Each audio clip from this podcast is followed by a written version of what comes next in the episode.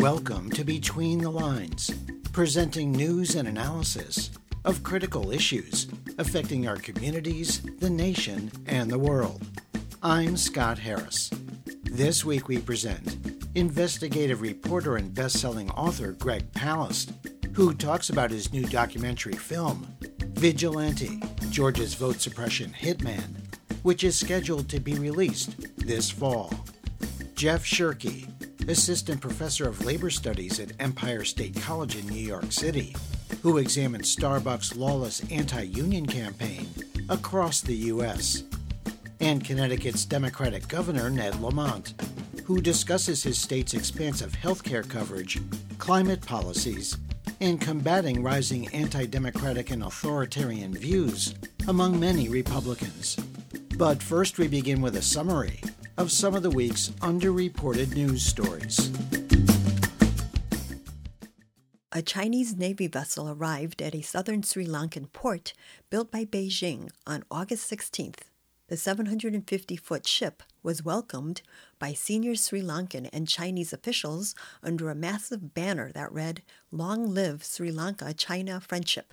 The naval vessel's visit to Sri Lanka has alarmed Indian government officials who view China's rising influence in the Indian Ocean with suspicion. The Guardian reports that the ship's movement will likely be closely monitored by the U.S. and Western allies, as they have long been critical of Beijing's relationship with Sri Lanka. Indian news outlets remarked that the Chinese Navy vessel has powerful radar for tracking with the capability to surveil a 460 mile area that includes several key Indian ports. Sri Lanka has in recent months been mired in a serious economic crisis. Chinese loans account for about 10% of the nation's total foreign debt.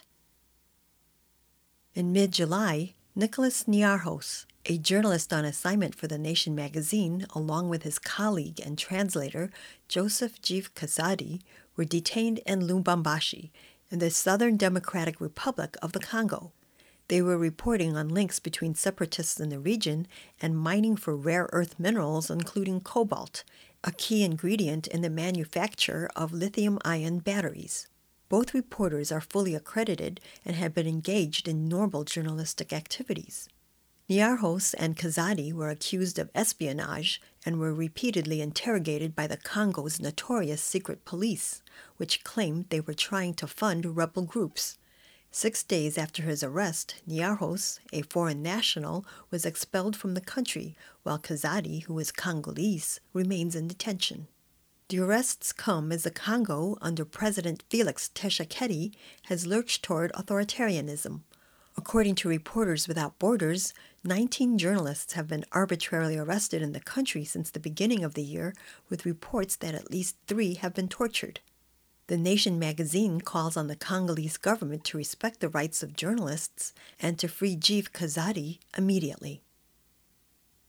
Four years ago, a group of University of Connecticut students protested as defense contractor Lockheed Martin celebrated a special day on campus by landing Black Hawk and Sikorsky S 76 helicopters next to the Student Union. The students were angry that weeks earlier, a Saudi led airstrike in Yemen had killed 40 children in a school bus. The year before, Lockheed Martin had sold the Saudis $110 billion in precision guided munitions in a deal brokered by the Trump administration. According to In These Times magazine, UConn has a long term relationship with Lockheed Martin, the nation's largest arms contractor. Lockheed Martin regularly appears on campus with technology demos and conducts interviews to recruit students to work for the company. UConn is among a network of a dozen universities that participate in Lockheed Martin Day, part of a broader effort by arms contractors to boost recruitment of university students from science and engineering programs. As students face rising college tuition and debt, military contractors are offering generous scholarship programs, well paid internships, and loan repayment plans. To diversify its workforce, Lockheed in recent years has also put a new focus on financial support and recruitment at historically black colleges and universities. This week's news summary was compiled by Bob Nixon. For Between the Lines, I'm Anna Manzo.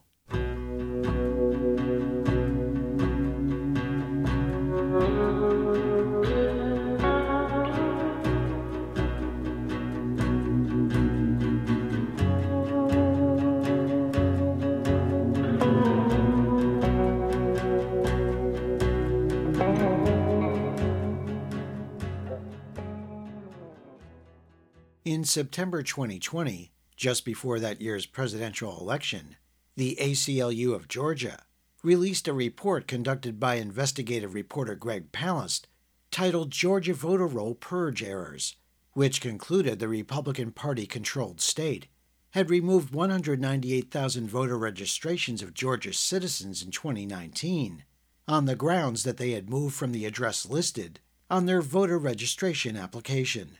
Investigators found that none of these citizens had moved, but the purge of these voters disproportionately affected voters in communities of color, as well as young and lower income voters. Once this scheme was exposed, a major effort was launched to ensure these voters were reinstated on the voter rolls. Joe Biden went on to win Georgia's November election, and Democrats Reverend Raphael Warnock and Jon Ossoff both won their January Senate runoff elections. After the 2020 election, Georgia Republicans passed a new voter suppression law, SB 202, that gives state level officials the authority to replace county election boards, criminalizes anyone who offers food and water to voters waiting in line, and severely restricts the use of absentee ballots and ballot drop boxes. Astonishingly, the law also empowers individual voters to challenge literally tens of thousands of other Georgians' right to vote. Your reporter spoke with best-selling author and investigative journalist Greg Palast, who's been reporting on voter suppression for over 20 years. Here, Palast talks about his new documentary film titled Vigilante Georgia's Vote Suppression Hitman, produced by Martin Sheen. The film is scheduled for release this fall. The reason it's called Vigilante is that in the new law, there's an old trick juiced up what no one seems to have noticed is that under Georgia law, you can now challenge an unlimited number of voters. Any voter can challenge an unlimited number of other voters, and they'd have. And it's not been covered. Over a quarter million voters are facing a challenge uh, where individuals, that's why I call them vigilantes, they're not officials. They may be officially related to the Republican Party, but they're not state. It's not like a state official removing you, which was our problem before. This is just any individual can say, Scott Harris can't vote. No, Scott doesn't really live in Connecticut. I'm challenging his vote. We had one woman that you'll meet in the film challenge 32,000 people in an Atlanta suburb. 32,000. It was so many people that she challenged saying that they didn't have the right to vote that she couldn't even print it out. She handed in the thumb drive. And we called 800 of the people on her list. They're all shocked. What do you mean I don't live here? I'm right here. Hello. She didn't check. She didn't call. She didn't care. You know, overwhelmingly black and young voters who could lose their vote. In addition, we had a uh, uh, another guy who actually dresses like a vigilante. Uh, his name is Alton Russell, but he likes to dress up like Doc Holliday. Remember the old vigilante from the OK Corral? He's actually a Georgian. And this guy wanders around in a cowboy hat and loaded six shooter. I kid you not. And you think, well, this is just a nutcase. Well, you may think he's a nutcase, but he's also chairman of the county Republican Party and a member of the Republican State Committee. He's an important guy in Georgia Republican politics. He challenged 4,000 people, and one of the people he challenged, by the way, is a um, an African American career military man who has been assigned by the commander in chief to California. So that's why he asked for an absentee ballot from his home near Fort Benning, Georgia, where he lives. So that's the latest. And believe me, if it's in Georgia, as we found in my prior investigations nationwide, they try in Georgia, it spreads quickly elsewhere. In fact, these lists were created by a group called True the Vote out of Texas. And so they are a group that basically has been attacking voter rolls and black voters for 10 years. Well, as, as you've said over the years, that Georgia is the Republican Party's election subversion and dirty tricks laboratory. So yes. here, here's another example. Now, Greg, your goal, of course, is to expose this scheme to deprive mm-hmm. people of their votes. What's the process in terms of adjudicating the, the, correctness or failure to prove that somebody doesn't deserve to vote? Once put on one of these lists, do people have a right to respond? And how is this question settled? Oh, it's the craziest thing. Uh, it just says all you have to do is fill out a piece of paper that says, I believe, I believe that the following people are not legal voters here in Georgia. And then you just give the list of the names and addresses and and um, voter numbers. They just list them. That's it. Now, in my opinion, and in the opinion of, for example, uh, Gerald Griggs, who's the um, president of the NAACP Georgia and a uh, famous trial lawyer, he said this looks like a violation of Ku Klux Klan Act. You can't just. I asked this woman who challenged 32,000 people, "Did you call these people?" I didn't call 32,000 people. Are you crazy? No. Did you send any? Did you send out like letters to to these people saying I'm, you know, do you live where you live? No. Did you go to their addresses? No. Didn't do anything. She just got this list from this Texas group, this hit list from this Texas group.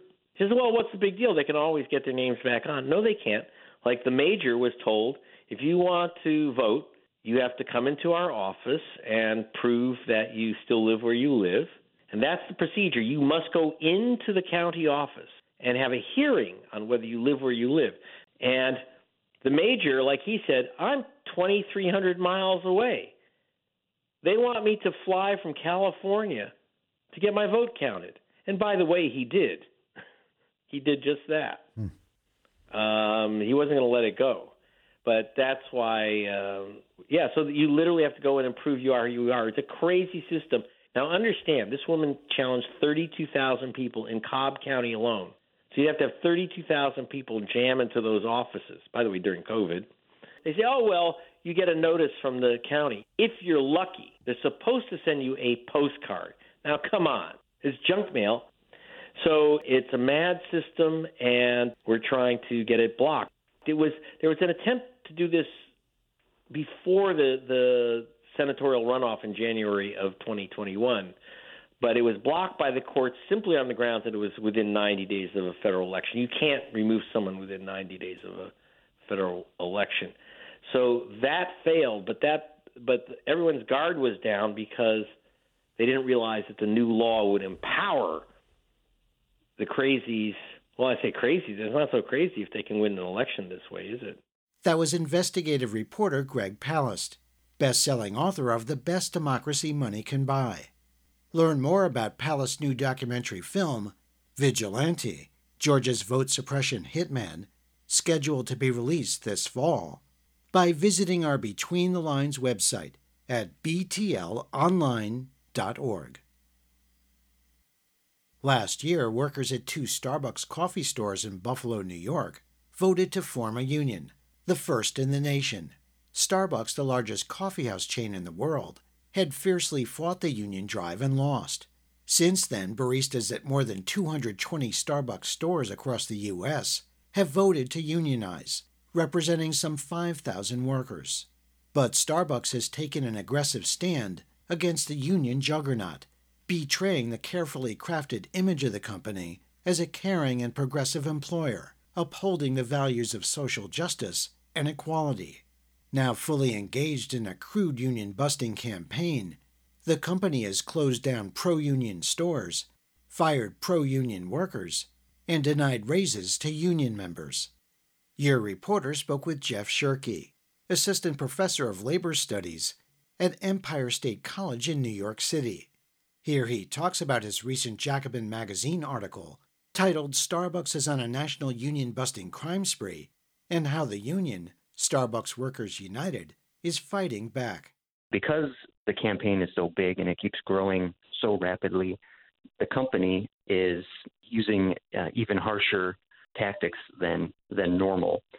So as you mentioned, yes, they fired, according to the union, over 80 pro-union workers um, as retaliation for supporting the union or for union activism which is illegal under the National Labor Relations Act. Um, they've also, besides firing people, they've disciplined them or cut their hours or other kinds of things. Again, targeting them because of their union activism, which is also illegal. And you mentioned they've closed a handful of stores that were pro union or had already unionized. Again, that's something that's illegal. And the company, I think it was August 1st, implemented raises across all their stores, but they said only the stores that have voted to unionize will not get these raises, which is just kind of a discriminatory implementation of, of raises. And so that's also illegal. A, big part of the problem here um, is that the labor laws, National Labor Relations Act, and how it's been interpreted by the courts over the years and some of the decisions from the National Labor Relations Board, which is the federal agency that enforces the law, have really kind of watered the law down. So um, it's sort of toothless. There aren't really strong enforcement mechanisms. The law itself, there are no civil penalties that a, company has to pay if they violated the law. So if they've fired someone illegally, the only penalty that or it's not really even a penalty. The only like, punishment that uh, Starbucks faces is having to reinstate the workers um, and give them back pay. Jeff, what kind of support are the Starbucks workers who are caught in the crosshairs of this anti union drive on the part of Starbucks? What kind of assistance is coming from the AFL CIO and other major labor unions across the country who certainly have something at stake here in the outcome of this fight? Uh, you're, you're absolutely right. They, the established unions that are, you know, part of the AFL-CIO or also outside of the AFL-CIO have a, a real stake in seeing the, the success uh, of the Starbucks campaign. And, you know, given the fact that the company is waging this really aggressive, illegal anti-union, union-busting campaign, the ultimate success of the campaign, you know, is somewhat in question. You know, they're, they're up against a major company that's willing to do anything to to stop them. So it is, in my opinion, you know, incumbent on the established labor movement to do everything it can to support the, the workers at Starbucks.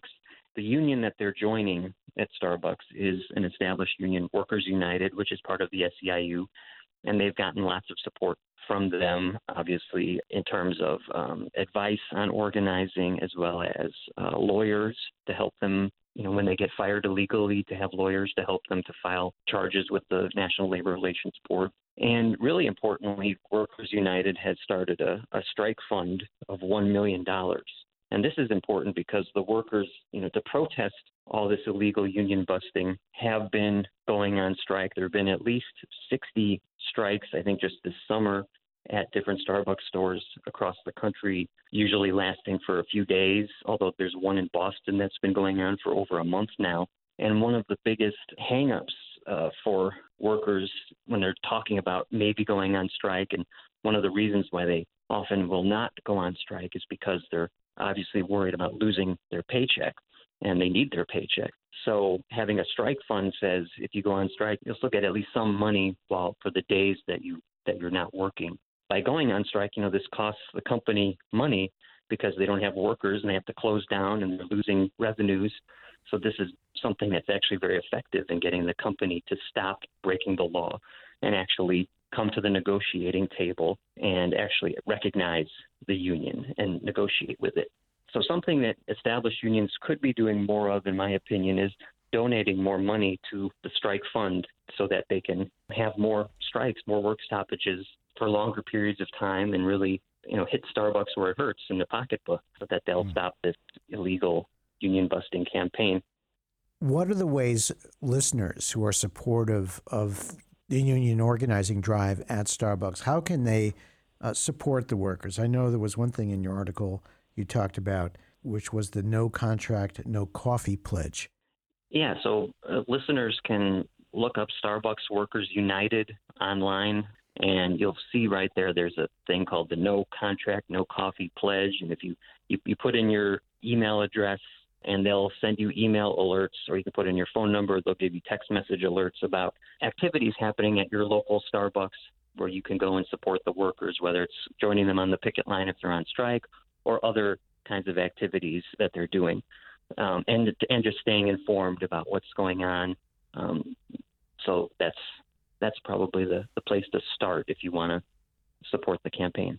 That was Jeff Schuhrke, assistant professor of labor studies at Empire State College in New York City. Find a link to his recent article, Starbucks is on a national union busting crime spree, and related commentary by visiting our Between the Lines website at btlonline.org.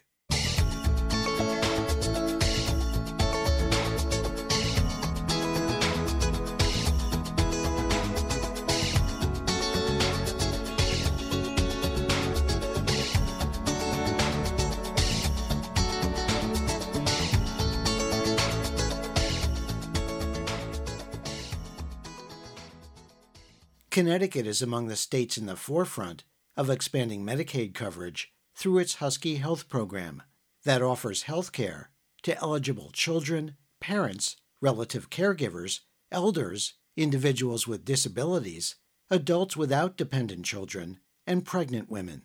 In May, the state legislature expanded Medicaid coverage to undocumented children 12 years old and younger whose guardians meet the qualifying income limit.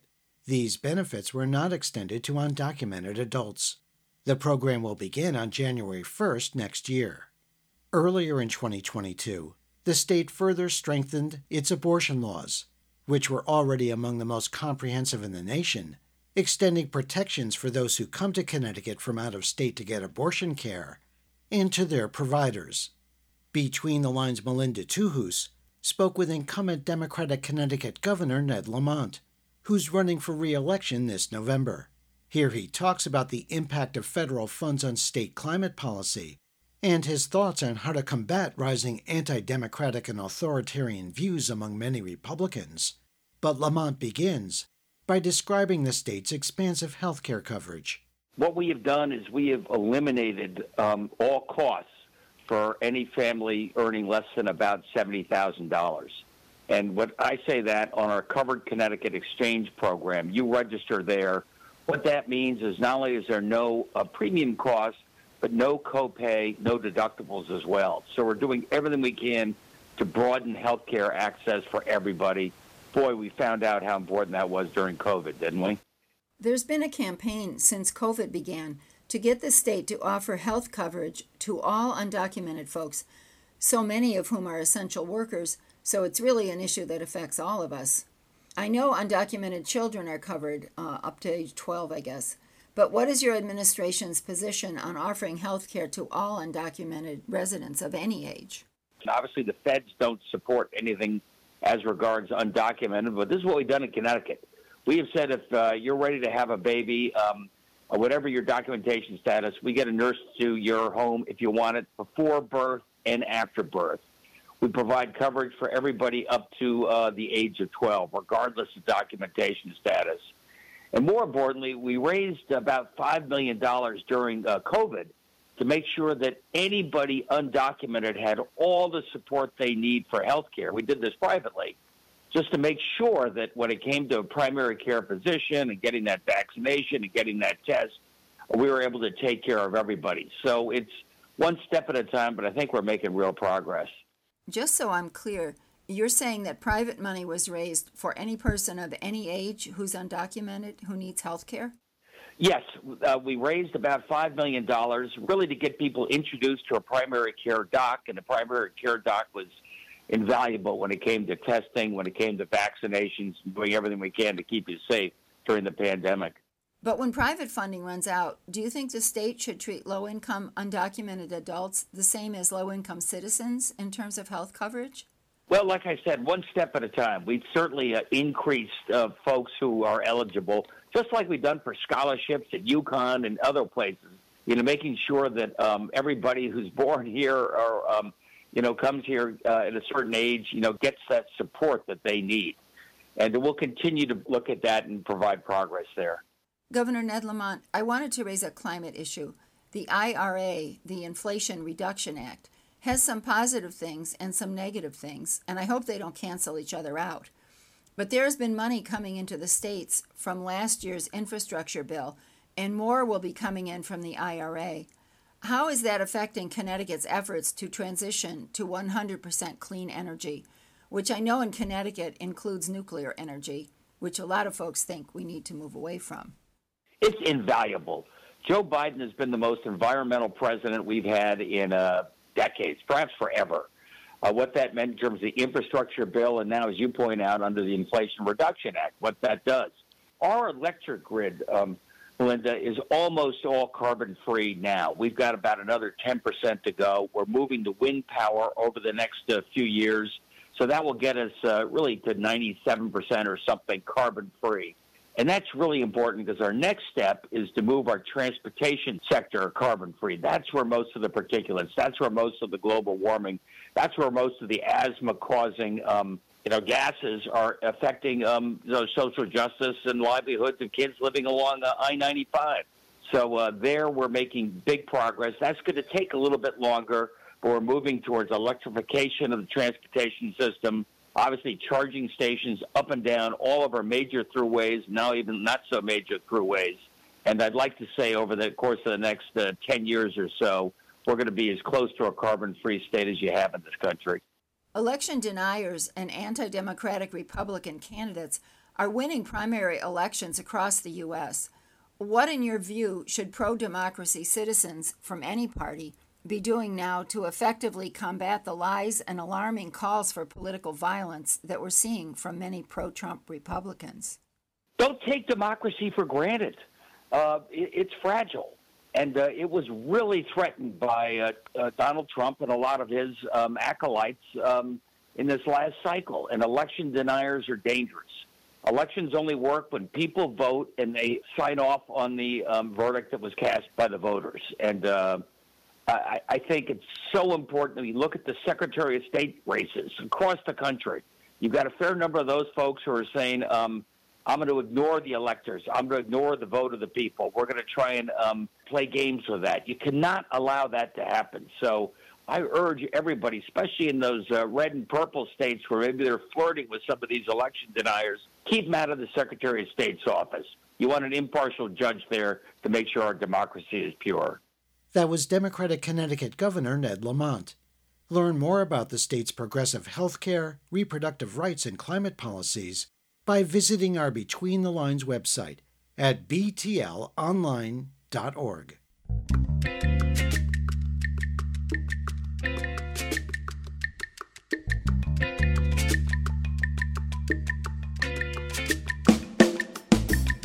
You've been listening to Between the Lines, a weekly program presenting news and analysis of critical issues affecting our communities, the nation, and the world. Between the Lines is produced and distributed by Squeaky Wheel Productions. If you have suggestions for topics and guests, please contact Between the Lines through our website at btlonline.org, where you can hear our current and archive programs in streaming audio and support our show. There you can also subscribe to free weekly podcasts, program summaries, and interview transcripts. Thanks for listening on WEFT in Champaign, Illinois WRFN in Nashville, Tennessee, Progressive Voices Network on TuneIn, dozens of other community radio stations across the U.S. and abroad, and wherever you get your favorite podcasts. Our theme music was written by Richard Hill and performed by Mikata. This week's program was produced by Susan Bramhall, Mary Hunt, Anna Manzo, Bob Nixon, Melinda Tuhus, and Jeff Yates. For Between the Lines, I'm Scott Harris.